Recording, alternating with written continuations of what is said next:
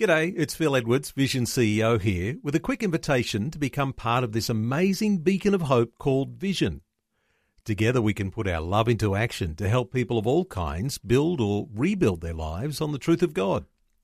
Please consider the part you can play during our upcoming Visionathon appeal, remembering that it's your support that makes Vision possible, including this podcast. Audio on demand from Vision Christian Media. Funny, but one of the things about Jesus is that people didn't really understand him, get him. In part, it's because he spoke in riddles. But there's another side to this misunderstanding. He wasn't what they expected him to be. Hi, I'm Berni Dymet. Great to be with you again. Today we're going to be taking a look at Jesus, this Jesus of Christmas, from a different perspective. And do stick with me because very soon I'll be telling you about my latest life application booklet.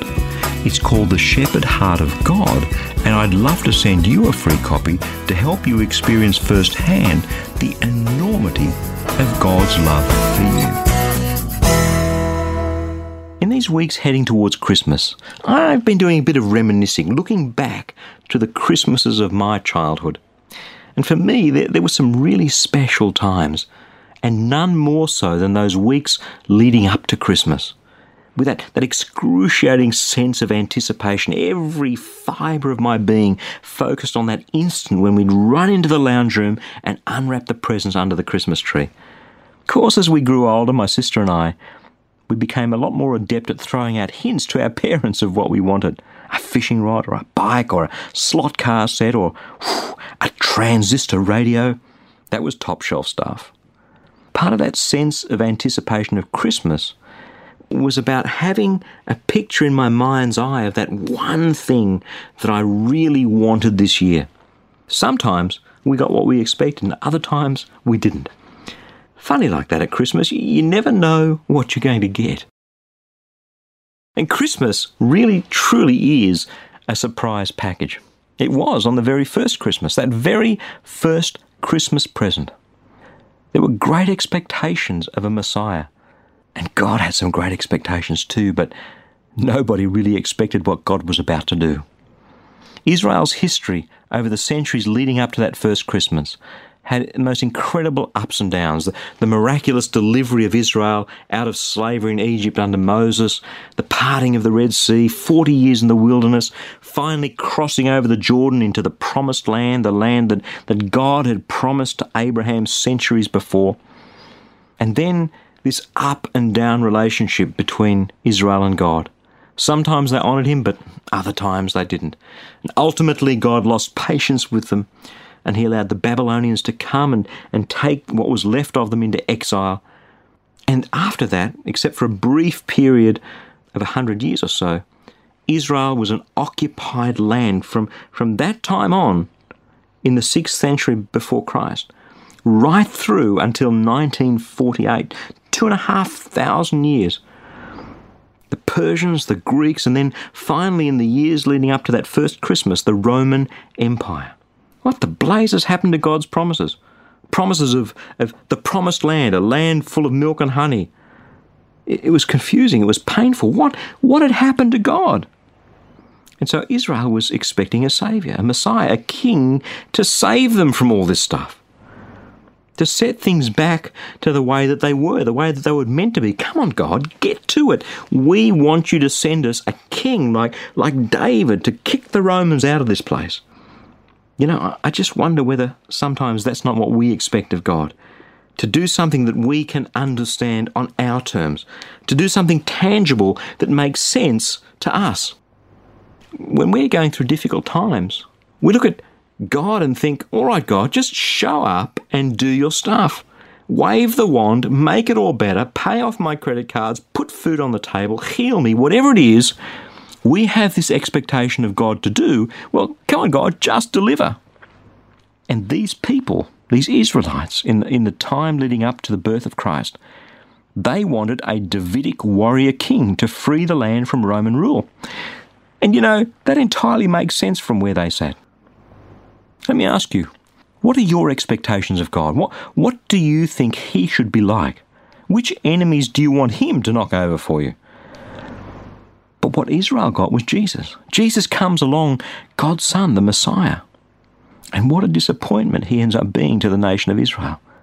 Born in a stable, a carpenter in Nazareth, and then, then instead of raising up an army and kicking some Roman heads, he comes out with stuff like love your enemy, turn the other cheek, don't judge other people, blessed are the meek.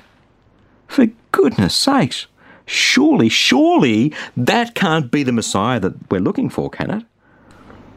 And the crowd saw all Jesus did, and, and they wanted to turn him into the Messiah that they wanted him to be. You can read about it. John chapter 6, verse 14, it says this After the people saw all the miraculous signs that Jesus did, they began to say, Surely this is the prophet who has come into the world. Jesus, knowing what they intended for him to be, to make him king by force, withdrew again to the mountain by himself. So they wanted to put Jesus in their box. They wanted him to be the king and the prophet that they wanted him to be. They wanted God to do things on their terms. And yet Jesus Jesus wouldn't have any part of that. Something amazing, you know, with the whole Roman rule and the corrupt kings and all the oppression that was going on in Israel during the first century, Jesus almost never spoke into the geopolitical situation of his day. In fact, the only time he did was when other people asked him about it. He wasn't a lobbyist. He wasn't a political agitator. He didn't run for office or raise up an army. He came with a specific purpose in mind. He wouldn't be distracted. He said, The Spirit of the Lord is upon me, because God has anointed me to preach the good news to the poor. He sent me to proclaim freedom for prisoners and recovery of sight to the blind, release for the oppressed, to proclaim the year of the Lord's favour. Jesus came to build his kingdom in a way that nobody expected. He came to build the kingdom of heaven in the hearts of men and women and children. He came to change their hearts and bring them back to God and to lay down his life on that cross so that you and I can have eternal life. Jesus was so not what they expected. From the moment he was born in that drafty, smelly stable, instead of a palace.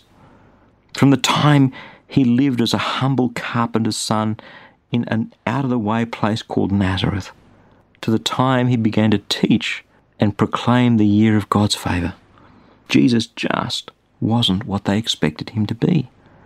And ultimately, Israel rejected him.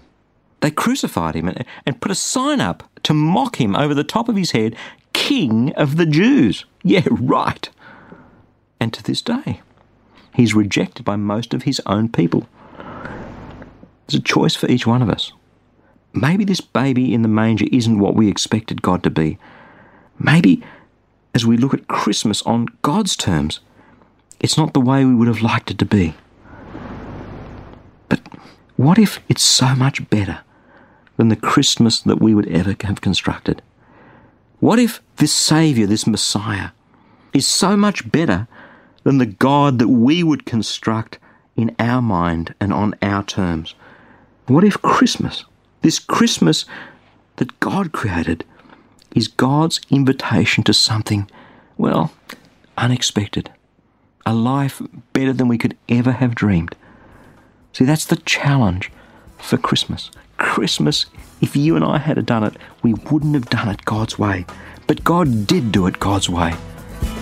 Because he was trying to make a point. God is not what we expect. God never does it on our terms. But what he does on his terms is always so much better.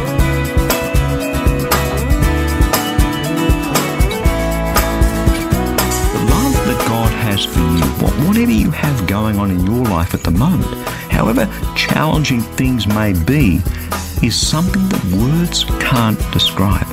And sadly, all too often, we can completely lose sight of the enormity of that love, His love. That's why I'd love to send you a free copy of my latest life application booklet, The Shepherd Heart of God, at this special time of the year. Because God's Word, man, God's Word is alive and active. Amen? So I'm praying that He'll help you to experience the enormity of His love for you through this booklet. You can request your free copy right now. Just stop by at ChristianityWorks.com or give us a call toll free on 1300 722 415 and we'll send it straight out to you in the post. Again, that's ChristianityWorks.com or 1300 722 415. Hey, thank you so much for joining me. I'm Berni Dymet, and I'll catch you again same time tomorrow with a different perspective. For taking time to listen to this audio on demand from Vision Christian Media. To find out more about us, go to vision.org.au.